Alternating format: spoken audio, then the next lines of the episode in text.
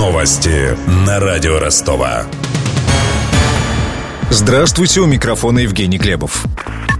Соединенные Штаты подготовили ответ на атаки российских хакеров на американские серверы. Об этом госсекретарь США Джон Керри заявил в интервью сетевому изданию Wired. По его словам, ответ последует, когда глава государства сочтет необходимым. При этом он может быть незаметным для широкой публики, добавил Керри. Google оштрафовали в России на 1 миллион рублей. Федеральная антимонопольная служба наказала интернет-компанию за невыполнение предписания допустить конкурентов на платформу Android.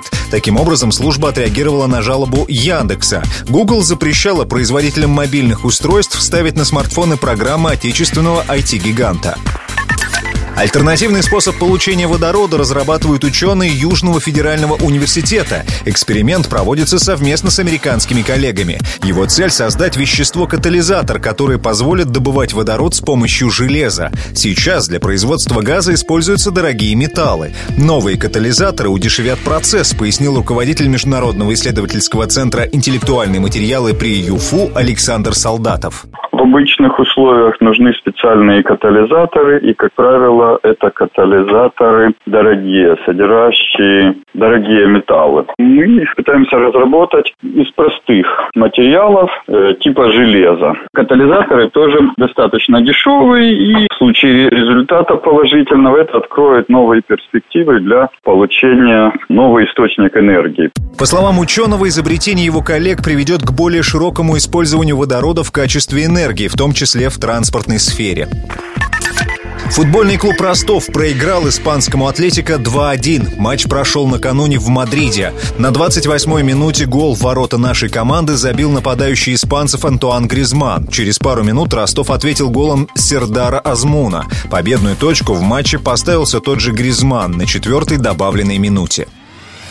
Контекст. Ростов начал свою лигочемпионскую кампанию с 3-го квалификационного раунда. Первым соперником стал бельгийский Андерлехт. Тогда же Ростов забил свой первый гол в истории Лиги Чемпионов. Тот домашний матч в июле завершился ничьей 2-2. На выезде донские футболисты и вовсе победили бельгийцев со счетом 2-0. Следующим соперником в отборе стал амстердамский Аякс. Желто-синие выстояли на выезде 1-1. Дома разгромили гостей 4-1. Жребий на групповой стадии свел Ростов с Баварией, ПСВ и Атлетика. На стартовый матч группы ростовчане отправились в Мюнхен. Соперничать с немцами на равных получилось только первые полчаса. Затем Бавария забила в ворота ростовчан 5 безответных мячей. Первые очки в своей группе желто-синим удалось получить лишь в домашнем матче с голландским ПСВ 2-2. Спаренные матчи 3-го и 4-го раунда Ростов выступал против мадридского Атлетика. Обычно именно в этих играх определяются участники игр плей-офф.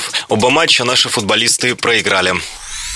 Выйти из группы Ростов уже точно не сможет, однако команда все еще рассчитывает на попадание в весеннюю стадию Лиги Европы. Для этого надо занять 3-е место в группе. Судьба путевки во 2-й по значимости евротурнир будет решаться в голландском Эйндховене в матче против ПСВ, считает спортивный эксперт газеты «Город Н» Игорь Волков. Задача по-прежнему выхода в следующий этап, весеннюю стадию, стоит. Теперь, конечно, нереально выйти в весенний этап Лиги Чемпионов, однако наша команда, я думаю, будет бороться за то, чтобы занять 3-е место и выйти в весенний этап Лиги Европы. Скорее всего, все будет решаться в последней игре, которая пройдет как раз-таки в Эйндховене. Тогда из 2 команд выйдет в Лигу Европы та, которая в этом матче одержит победу.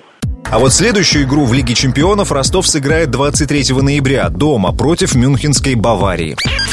У меня вся информация к этой минуте. У микрофона Евгений Глебов. Над выпуском работали Денис Малышев, Мария Погребняк, Ксения Золотарева и Александр Стильный. До встречи через час.